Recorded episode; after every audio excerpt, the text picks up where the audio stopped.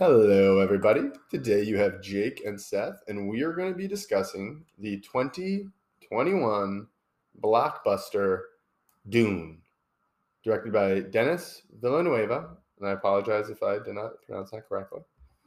Screenplay by Jon Spaihts, Denis Villeneuve, and Eric Roth. Just saying that because those are some heavyweights. Based on the Dune novel, a remake of the Lynch 80s film, and it is starring Timothy Chalamet, Rebecca Ferguson, Oscar Isaac, Josh Brolin, Stellan Skarsgård, and Dave Bautista and Zendaya. I'll leave it there. There's oh Jason Momoa, Javier Bardem. There's a ton of actors, and then there's even a ton of other actors who you'll recognize, whose names you, you might not know, but who you'll recognize.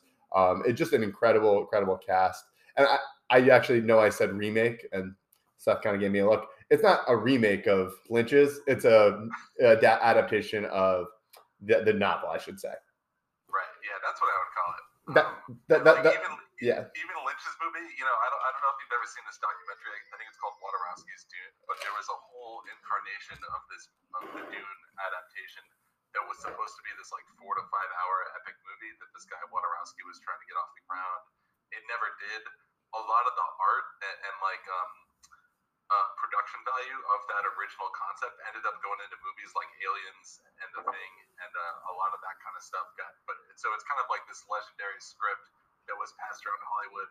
I think in the late '70s when they were kind of post Star Wars, and they, they were trying to do Dune as like another big sci-fi epic, but that never really got off the ground, and it ended up go, turning into the David Lynch movie, which is kind of one of these cult movies I want to say at this point, where it's almost incomprehensible to watch, but there's always something strange going on in the movie, and it's kind of entertaining for other reasons other than the story.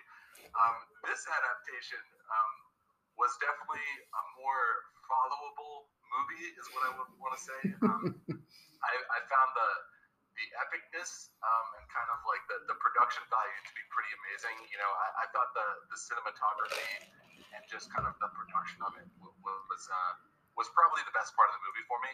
I agree, and I don't mean to cut you off, but can we just actually? I'll let you keep going. I just want to come back to that because that was like the biggest differentiator for me. Number one was when I saw the Lynch's Dune, and when I saw it when I was younger, I kind of gave it a pass because oh, it's in the '80s, but it came after all the Star Wars. The technology was out there, and it, it just and apparently there's a ton of studio interference. It sounds like it was a case where they promised him one budget, gave him another, and a lot of things suffered. I don't know exactly.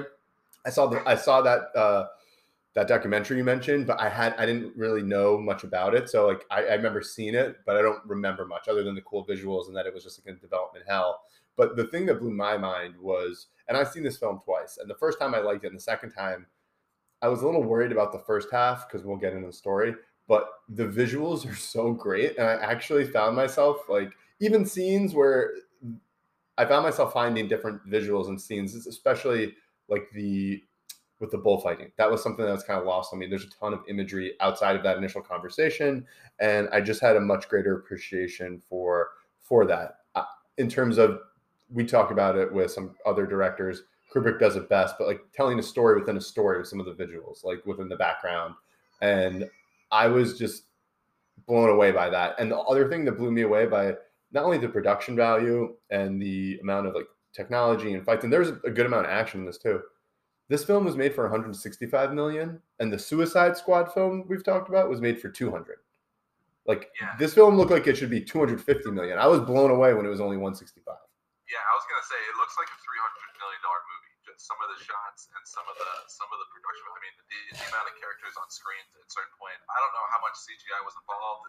Some of the shots actually did kind of look to me more like some old school like model type of stuff. Uh, I, I, you know, I'm sure there's a combination of techniques that were used, but I agree that the biggest differentiator between this and the David Lynch Dune is just kind of the technology and just kind of the, the value of the visuals. I thought, um, and yeah, I mean, the, the storytelling. I, I wasn't sure. I, I've attempted to read Dune, I think once or twice. I've never actually gotten much further past than like the first hundred pages, and so I don't know if I'm just personally like not as enthralled with the actual story of Dune as others might be. There were all kinds of details. I, I mean, my, my brother kind of filled me in on things that, that like aren't you know. I, I give the movie credit. I, I, felt like they tried to do exposition in the in the best areas or the most valuable areas they could, but there's other things that exposition wise they kind of leave out.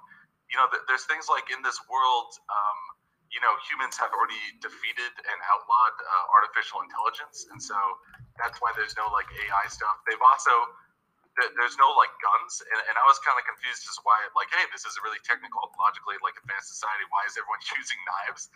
And then my brother was telling me like, oh, it's you know they have these shields, so no one can shoot anyone, and the really the only way you can kind of kill somebody is to use like a knife or like something where you can penetrate those shields. And I was like, oh, like I didn't understand that from the movie, and so there were things where they do give you exposition to try to kind of fill you in on stuff, but there are other things where I felt like if, if you hadn't read the book or, or kind of had some background on Dune, you wouldn't really know what was going on, or like why why was no one using guns in this movie? You know. It was those were things that didn't bother me like during the film. Like I didn't realize what I didn't know, but that was one of the right. things as I after I saw it, and after seeing them both times, I did watch some videos. I, I read more on Wikipedia, did a little research, um, and yeah, it, it, couldn't agree more. I just thought like it was like the, they just did a much better job of conveying. Um, first of all, they did a good, much better job of conveying some of the things like the politics between the families, but at the same time, like I was so confused.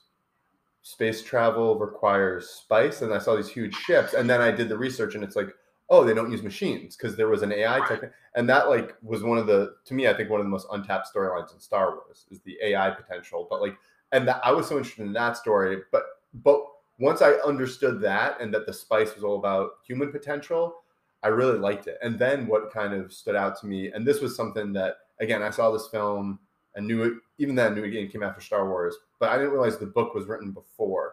And there's so many ideas borrowed from this, these concepts that were so much clearer to me now. Uh, first are those priestesses. Like to me, those are yeah. so clearly the the Jedi as well as the Aes Sedai in the Wheel of Time series, which is about to be released on uh, Amazon. Like that's a very popular one for fantasy readers and they're also like the maesters in Game of Thrones. Like it's just very.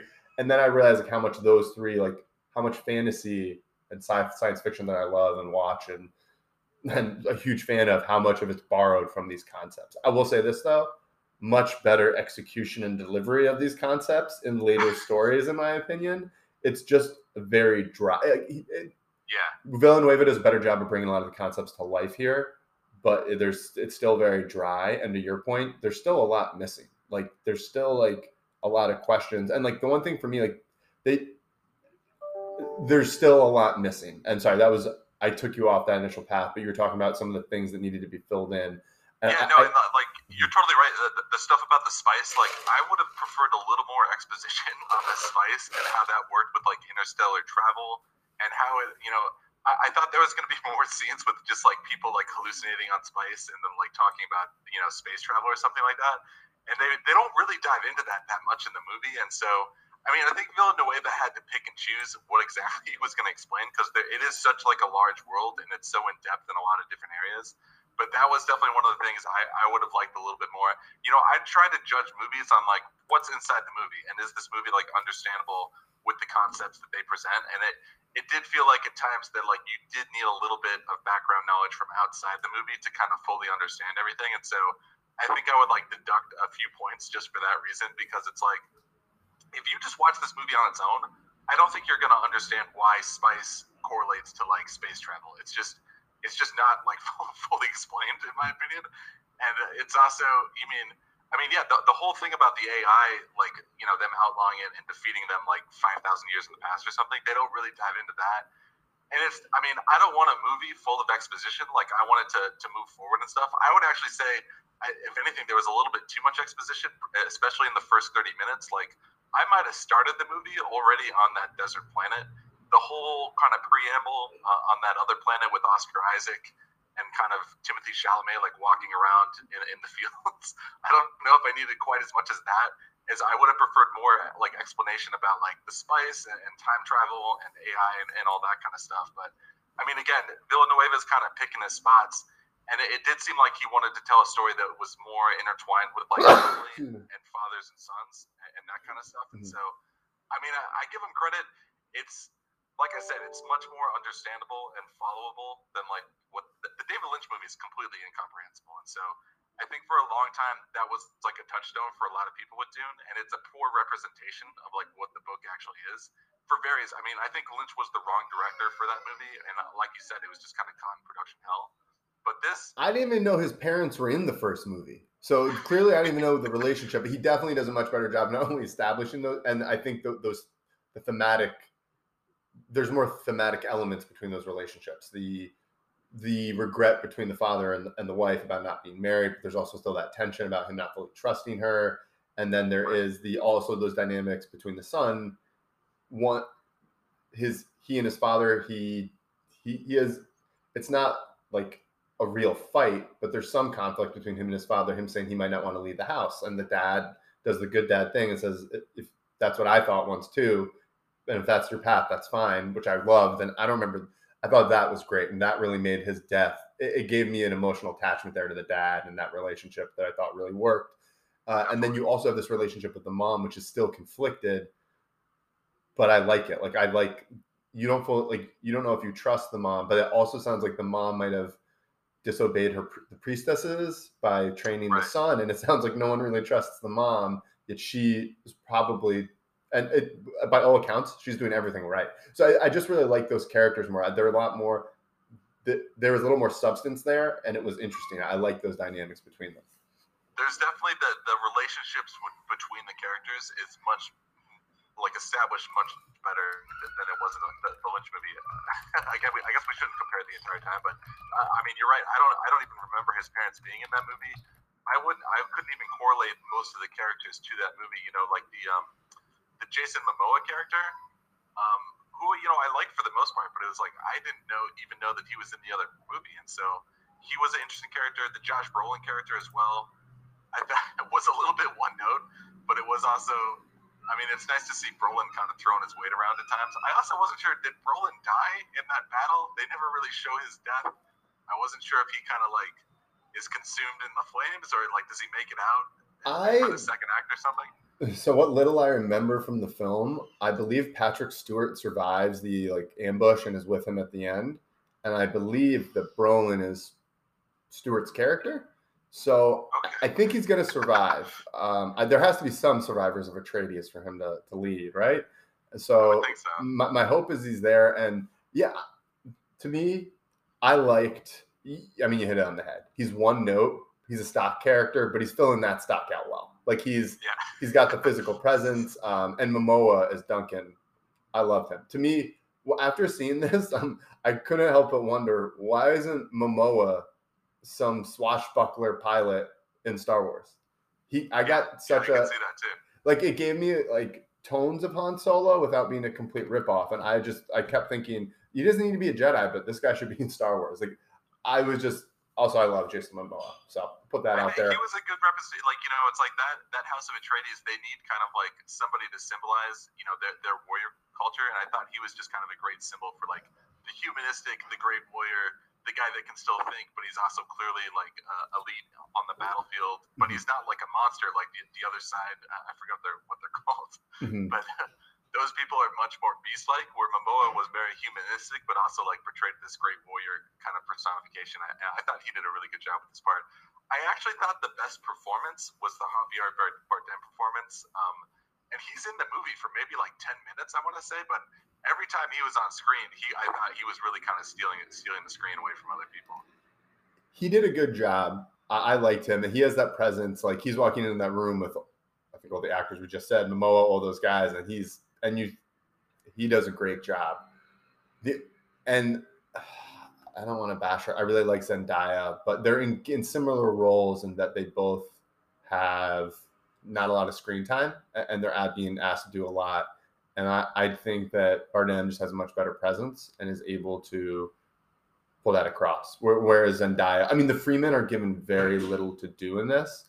Um, I know. I wanted a lot more like Fremen time. Like I wanted to know more about their culture and how they were living. It's like you don't get a ton of time with them, but like what Bardem gives you was really interesting in that scene, and then kind of in the in the third act of the movie. And so, yeah, I mean, it's it's hard. It's like there are things where you want more, but you realize it's already like a two an hour, two hour, forty five minute movie or something. And so yeah. there's only so much you can put in. But it's like there were things I wanted more of, things I wanted less of it's hard. It's a hard balancing act, I think, to, to do this kind of movie. I agree, and as you mentioned, there's, there's going to be some. It's not going to be a perfect movie. I think just it can't be because of the way that they're, they're going to have to just go about it. Like Yeah. just given the amount of material they're trying to put on. But from what I, I'll say, this it is a much better adaptation. To your point, that you said, and it's like head and shoulders above what Lynch did. And I think for the most part, they they made many of the right choices. I, I did have a question for you though, um, Okay. about the story. So this was one of the biggest things that was lost on me in the first one. And again, I'm not trying to do a comparison, but just like uh, the reason I'm saying that is I didn't realize this was an element in the first film. I thought it was, but that I loved in this. I was being confused by the visions, and at the end, like the conflicting visions he had with what he was doing, and I I didn't understand what was happening, and that was one of the things that I had to look up and get some outside information on.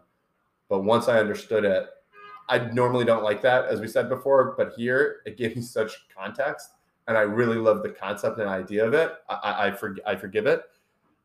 The what I learned was that those visions were fake, and that they were trying to lead him to death, and that, or and the idea was that the Bene Gesserit or those priestesses were sending him could be sending him false messages, and then hmm. the idea to me, like then it's basically to use a parallel. It's Luke Skywalker using the Force, and you realize that Palpatine can send him messages through the Force, making him think things like he can tr- he can be tricked. And so the idea that he's got this power that he can't really trust, and so and then the idea there is that he still needs to rely, even though they have spice and all these powers, he still just needs to have be smart and just has to be like he, he can't just only rely on having these abilities other people don't because he can't fully trust them. I just thought it gave a whole element to that power, the character, the Bene Gesserit, and just the whole unreliable unreliableness of those visions. I, I really liked it. That's definitely a, an interesting take on what's visions. I hadn't totally considered that, like th- those other female characters could kind of be, you know, filling in some like false, um, sort of like prophecies for him inside of those visions. My kind of take on it when I was watching the movie um, was like, I- I think there's a line somewhere toward the end when he when he is having a vision that like. Uh, it's something akin to like uh, taking life is the same uh, as ending your own life or something like that. And so I think for like a messiah like figure, the idea of like ending somebody else's life, and it's kind of like a big deal in that third act when he does finally kill this other guy. That it, it's it's similar to killing yourself, even though you know he stays alive. It's like th- this Christ-like figure has taken the life of somebody else, and so I, I that was kind of my read on it, where it was like he was seeing his own death, but it's it's you know in his mind it's kind of like this this uh, equality um, sort of like uh, formula where it's like you know he shouldn't be killing other people, but he, he kind of needs to in that in that last moment, and so it's like he kind of uh, he sullies his innocence, I guess is what I would say when he takes that guy's life. I like that. I had not considered that aspect, but I like that aspect as well. I think that also makes a lot of sense. Um, that's the thing where I want to read the book, where I would love to hear his that inner monologue and get that real context. And the other thing I thought too was we, there could be an inner monologue of him, like maybe that was him trying to decide if he spared him. Like that's what would happen if he didn't actually try and full out kill him, that he would die. I, I don't know. It was um, it, it's I interesting. did kind of I, I did kind of feel like let me ask you I don't know if you felt the same way, and I know they split this movie up into two pieces. Um, there were also times where I definitely thought like this should really be a series, like this should be a ten part Netflix series or something like that, and it'd be a lot easier to kind of go through it. But I did think the end of it. I mean, it's such an epic movie, and then it kind of ends on this. I, don't want to say it's a knife fight from like the, the, the Michael Jackson video "Beat It," but it, it kind of reminded me of that at time, and it was just like I felt like for such an epic movie, it was kind of like an odd way for it to culminate uh, on that one knife fight at the end. I don't know if you felt the same way, if there needed to be something bigger that, that happened, or what, what did you kind of think about how they wrapped it up? I would agree that I thought it was an interesting choice. I, I've complained on this podcast in the past about some sometimes there's a issue of spectacle in the third act, and I do like the idea of a more personal, like visceral confrontation or, or climax. At the same time, I think your description of the music video knife fight from a Michael Jackson video is pretty appropriate. Also, like I just don't remember. I can It was the movie's shot so well, but that was I wasn't blown away by those up close fight scenes. Like the Jason Momoa ones Yeah. were pretty good, but this is the one thing I will say. Like, I knew they had some shield technology. The, the one thing that I didn't think was a huge improvement over the first one were those knife fights. Like the, the Kyle MacLachlan training scene is almost the exact same. Like it's not that much different. And like where I'm going with that is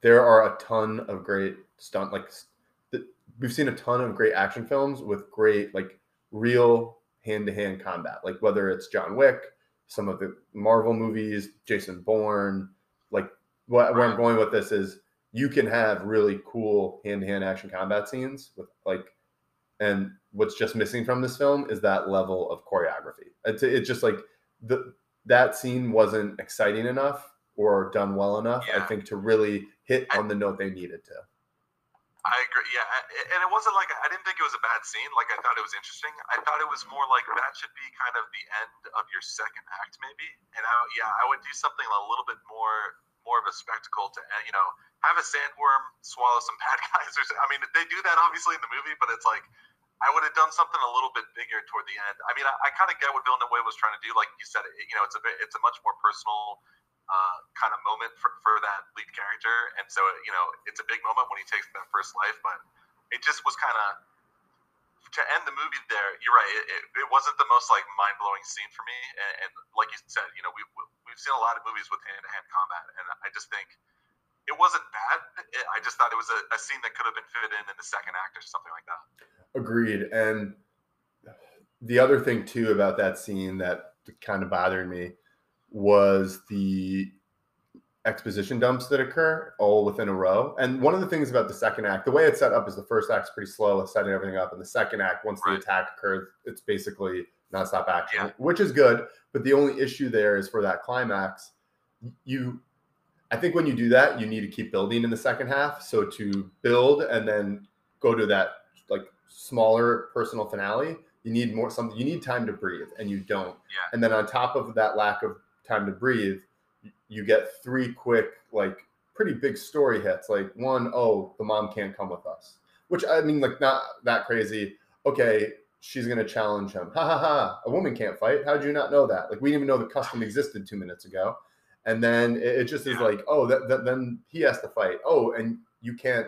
He beats him, but oh no, you can't spare him. You have to kill him. It's like, oh, okay, so now we have to kill him. There's just all the oh, but he's never Yeah. killed anyone before. It's like, okay, guys, I've been watching a two and a half yeah. hour movie, and these three bombs are all dropped on me in like five minutes. It's just a lot. I yeah, I totally like mentioned somewhere in the first act that he hasn't killed somebody. You know, that's not a hard thing to drop earlier on. I, I agree, and like some of those customs for, for the Fremen, you know, you could mention before the fight that they, it has to be a fight to the death. You're right. There, there's some exposition traps there that What did need to happen.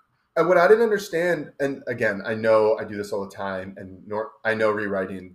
I'm not a writer. It's not doesn't make for great listening. But the one thing I will say is there was such an easy opportunity to drop that in with the Momoa character when he's doing Yeah. the like debriefing. Like, how, how did you get into them? I had to kill one of them to become a member of the tribe. Like that's the only way you can get into it. Like, I and maybe that's Yeah. not the politics of the book, and that would mess up something else in the second half of the story that I don't know about. I don't know, but there was so much exposition done in that first hour. You could have dropped in one or two or more of those, like, and it would have been a drop in the bucket, and it would not have been a big deal.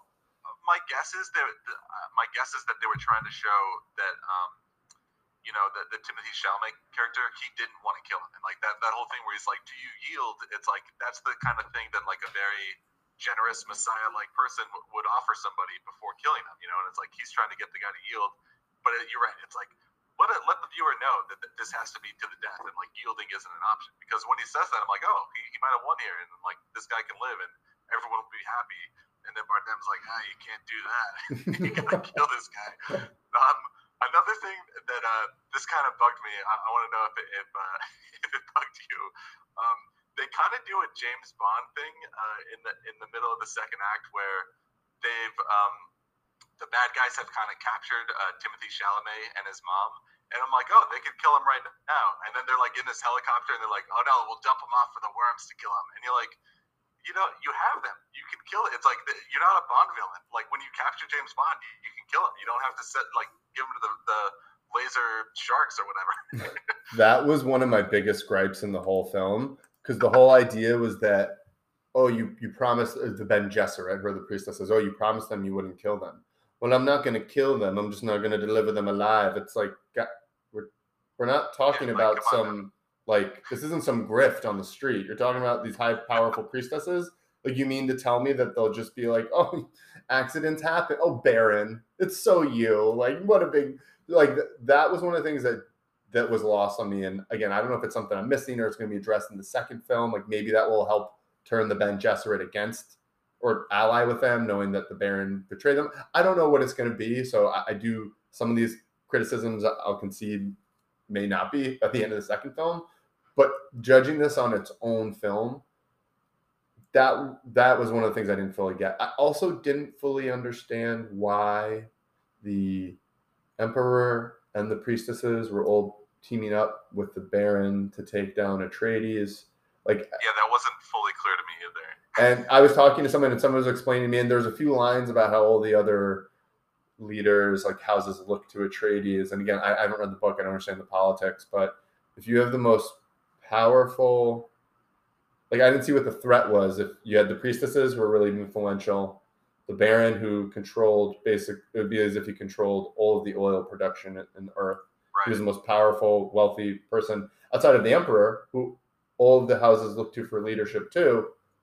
Like, with the I don't understand why House Atreides like, and the idea that they like are these. I it just feels like, like they did it because they're bad. Like, and that that feels yeah. so lame. That, that, the, I mean, I could understand that they were setting up House of Atreides to kind of fail with the whole like, you know, that they, they weren't they weren't really able to take over the spice production, and they just weren't really prepared for the desert and all the like harshness that came with it. But you're right; it's just like it wasn't the, the full politics of everything was not completely clear to me. And again, it's a it's a it's an epic movie that's already very long, and there's already a lot of exposition on different things, and so you kind of have to pick and choose what you're going to fully explain. And it's like that was another area that just it didn't make full sense to me why the priestesses and everything were, were siding with the Baron in order to kind of set up House of Atreides to fail. It just it, it wasn't.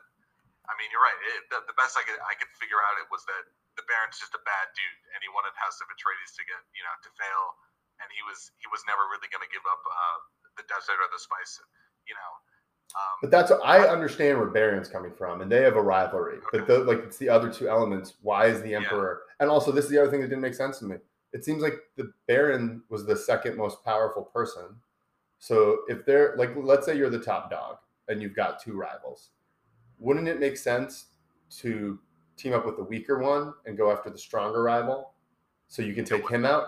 But again, I mean, I, I'm not Machiavelli here. I have no idea how, how to run a strategic campaign, but I, it was just and that that in addition to the whole idea that they needed this one person to say, "Oh, this happened," like to get a witness. You need a witness. They gave you the they gave you yeah, the planet, and all of your people are dead. And oh, boop, the Baron's there again. The Emperor's cool with it. No one cares. Like, I'm sorry. How dumb are these other nobles to be like, oh, oh, the old Atreides, like, like happened again. Like, is that do families just go like poof in the night all the time? Like, I just that was the other thing that was lost on me was like, and again, that's probably gonna be addressed in the next film. So I'm actually gonna I'll let that slide. But uh, it, as you said, they need to pick and choose, and I think probably a lot of the reactions are. I mean, they didn't. There wasn't really room in that to to dive into those other politics. So I, I can see that. I will wipe that gripe from the podcast and just say, I hope it's addressed in the next film. I, I agree. How did, how did you feel about like the the Stellan Skarsgård, uh, Dave Bautista performances, kind of on like that that evil side of the characters? So you mentioned the bad guys. Yes, the Harkonnens. I think that's what they're called. I love them. I, I remember thinking they were so lame and corny in the first one, but yeah, I agree. Skarsgård is done really well here, and that's credit to the director and the special effects crew, like everything that yeah. brought him to to life. And I'm sure there's some stunt work. It, really good, re- really creepy, really scary, really big presence. visually, really, really uh, memorable is what I would say. I wasn't totally sure why he could fly or why like black goop would heal him, but still visually very memorable. So that was one of the cool things that I read about that was like interesting backstory. Apparently, he used to be really handsome, and you know that you know the main priestess who tests Paul. Right. Yes. Apparently, when she Good was young, when she was younger, Stel- Vladimir Hark- Harkonnen raped her, Oh. and that as a punishment, she put a spell on him that made him fat and ugly, and he became so fat he needed he couldn't walk, and so they put like gravity things into his back. Oh, interesting. But that's one of the things where I'm like, so if anyone can have gravity harnesses in their back, why does only one person fly? Like that, like that was one of the technology things that, that doesn't make sense to me. I get the, yeah, it, it didn't. I, I, I mean, I didn't even know that backstory, but I was like, hey, the guy's floating. That's cool. like I thought it was just a power. I mean, I, I didn't know what was going on. I, you, you mentioned that uh, that test scene too. I did get some like Fight Club vibes there, where it's like he's got his hand, you know, in the thing. I don't know if there's a if that's a reference in Fight Club that I just always missed, but I did think there were some similarities there. Yeah, it was good. I, and that was a scene I remember too from the uh, from the Lynch movie. Yeah, and it was much much better done. Charlotte Rampling's great, and but the talking about the other villains, I thought Yeah. her as that Gaius Helen Mo- Mohiam, she was good. I mean, I, I didn't full again. I don't fully understand the motivation, so it's hard, it's hard to be truly memorable. But the Dave Bautista as Glossu and David Dastmalchian as Piter De Vries, I think is the name, is like the two henchmen. So, Right. so good. Like these are just kind of thin characters. Like they're evil because they're evil. It seems like and if you're gonna do that, you you need to like it's a hard performance and they both deliver. Like it I think it helps like Bautista's kind of coming off as just like a henchman, but he's I like his performance. Like I can feel his rage. Like he does a good job. But he he seems more he seems he's fitting that stock character well. He's like the bad henchman. And then David Dastmalchian's Bautista's the right hand, strong right hand. Dastmalchian's, uh, or excuse me, I think that's his name. David, the other guy, Piter De Vries, Right. he's the like brain. He's the left hand. He's the one who's like Right. coordinating everything. And I, I really like them. And I think they did a good job of making the Harkonnens. I thought they were scary, a- and uh, I thought they did a much better job of making them villain and vi- villains and villainous in this film. I did, yeah. I, I, you know, ba- Bautista's worked with Villeneuve before. He kind of had a small part in that uh, the the Blade Runner sequel, and uh, both movies. You know, he doesn't have major parts, but I, I think he like he just knows how to use Bautista really well. I think, and so I do think he's one of the good uh, sort of like actors that Villeneuve kind of has at his disposal. And that you know, there are definitely times I, I wanted more of him in the movie, and like even the, you know confrontations between him and some of the other characters, but some of the stuff is kind of isolated. Like most of his scenes are kind of with with the Baron, and um, but yeah, I, I thought he was really good in the movie. Do we want to quickly touch on Denis Villeneuve? Sure, yeah, we can talk some Villeneuve. I'm just curious. I, we don't need to. I mean, we could probably do a full podcast on him alone. So to kind of streamline it, I'm curious though. Do you have like a favorite film, or or would you like? Do you have a top two or three for him, or is there anyone that stands out for you? Because I really love his work. So I I I, I'm not. We're not. Don't need to go through all of them, but I definitely have like one or two of my favorites. I mean, I thought Prisoners was a little too dark.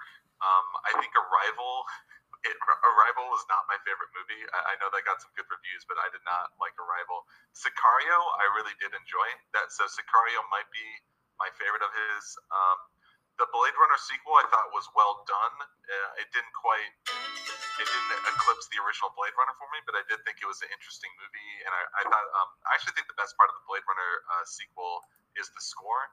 Um, and I, you know, the, the score was pretty well done in the Dune movie as well.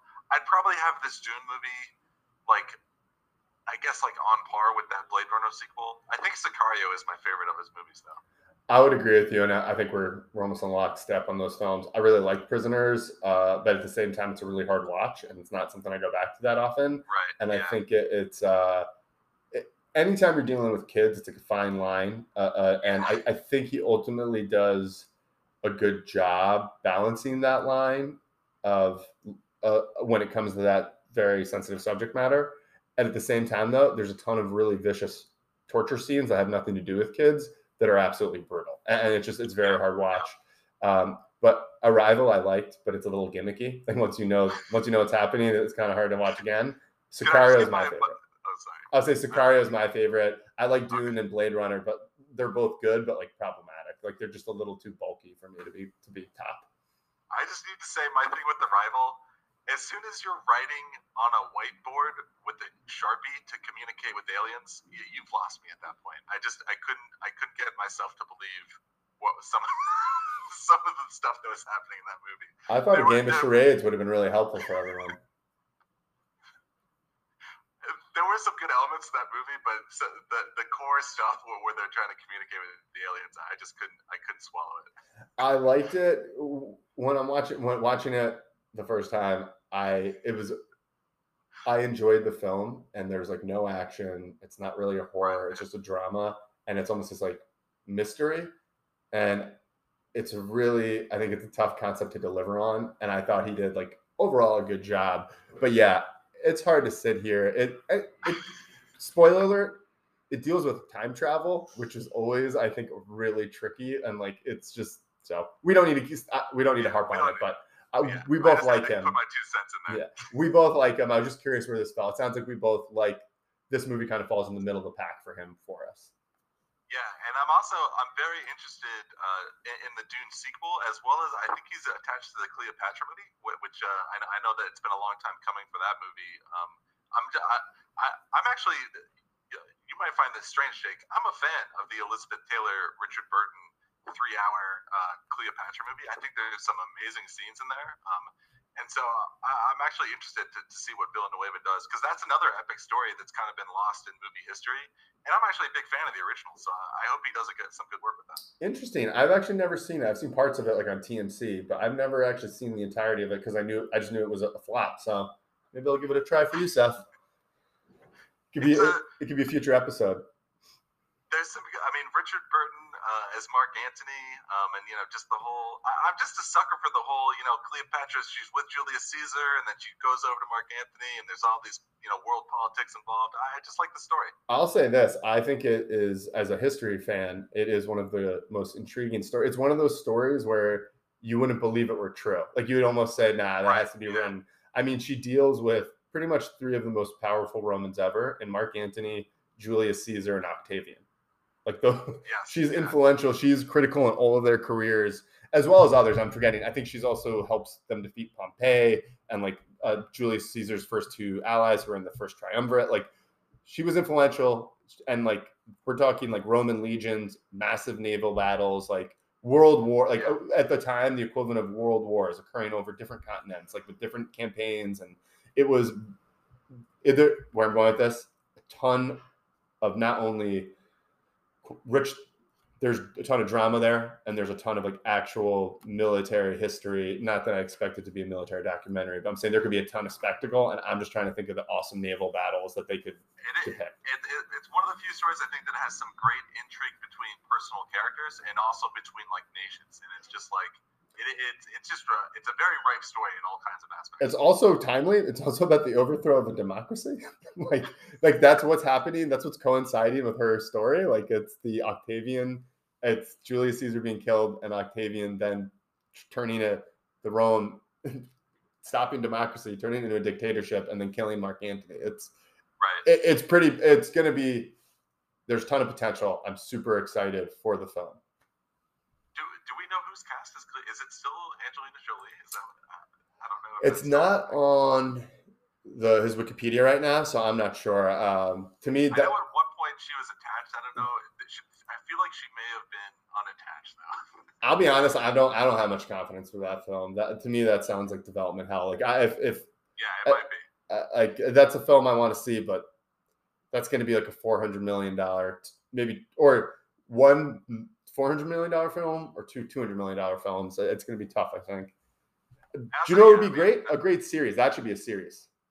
Yeah, that would be. I mean, again, I'm surprised they didn't do Dune as a series. Honestly, it's such an epic story with so many different moving parts and different areas that you could really go in deep with. I mean, uh, I'm amazed that like Villeneuve attempted to do it as a feature film because I just think it, it puts a lot of constraints on a story that large. Yeah, I I think it would have. You add an extra thirty minutes to this film. You split it up into thirty. You can have six, five or six episodes. So I, I think it was. Yeah. I, I honestly think conceptually it would have been better suited for that type of with that type of format. But with that being said, ultimately, I think I'm not going to say this is the best movie version it could have been, but it feels pretty close. I, I think this is like probably one of the best adaptations you can hope for within those time constraints. It, it also it did like it made me interested in the second movie, and for like a, for a movie that's already been split up into two parts, the real goal of that first movie is to make the viewer want to see the second movie. And I did come out feeling like, oh, I did want to see what is part two because it's like it really feels like you're going into the desert. There's going to be more action with sandworms, more like hallucinating with the spice and stuff, and it's just like it, it does feel like there's there's more on the bone for that second part. Agreed, and that I like the film. I feel like that's almost a perfect segue into the final score because uh, I like the film, and for me, are you are you ready? Is there anything else you want to talk about before we? Yeah. So for me, no, oh, I'm sorry. Yeah, yeah, that's. No, I think we hit everything. Let's do let's do final scores. Let's do it. Let's. Um, not perfect, a little long. The first half's a little slow, but with that being said, I really like the characters. Only problem is Timothée Chalamet literally needs to put on weight, so he has more of a presence. He is so thin. Uh, but I left this film liking it. I saw it twice. I liked it even more the second time, and I liked. Um, I'm excited for the second film, so I liked it. I'm coming in at a seven two. Um, I'm also giving it a bit of a bump because I saw the Lynch film, and all of those. I kept thinking I liked a lot of things, and I kept thinking about how much better they were than the Lynch film. So I think it gave it maybe like a five point bump there. But yeah, seven two is where I'm coming in at. That's a fair score. Um, I think I actually uh, I think Chalamet. My, my brother had a big problem with his performance as well, and I, I do think maybe uh, he, he might have been. I don't want to say he was the weakest performance in the movie, but he did kind of leave me something to be desired. Um, and so I agree. I don't want to say he was miscast. I don't want to say that he like you know played the part wrong, but there was just something kind of missing from that performance for me. Um, maybe I you know I, I think what it is for me is like there wasn't really a transformation of the character. It didn't feel like he kind of feels like he's still in the same mindset throughout the movie, and he's kind of playing the same character throughout the movie. Where it's like for a character like that throughout this epic movie, he should be kind of transforming into this more confident you know person that that's a you know grabbing a hold of his powers both physically and mentally and all this kind of stuff. And so I didn't feel like the, that the character transformed for, for him throughout the course of the movie.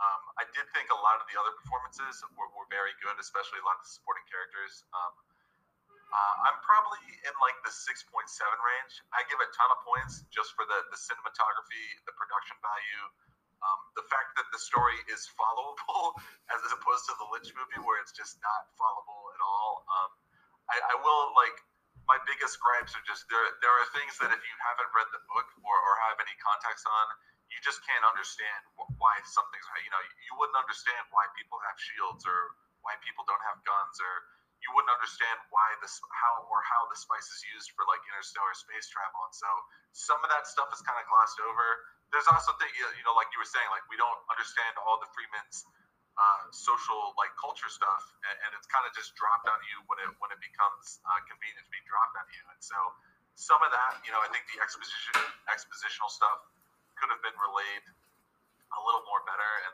like more smoothly.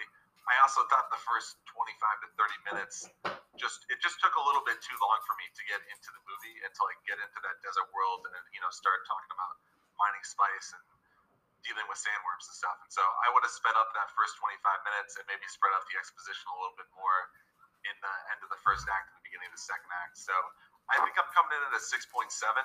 Um, it, I was definitely kind of like intrigued at, by the end of the movie, and I wanted to see the second movie, but I wasn't sort of like it didn't kind of reach some sort of pantheon of sci-fi movies for me or anything like that. Yeah, I think we. Yeah, I like we're we're pretty close there. It's good, scratches the itch, but not going to write home to mom about it necessarily. Agreed. All right. Dune. Dune is done. we did it, Dune. It was epic. All right, I think it's time to say goodbye. Goodbye. I'm going to go uh, inhale some spice for a little bit, okay? yeah, me too. Au revoir, my friend. Right.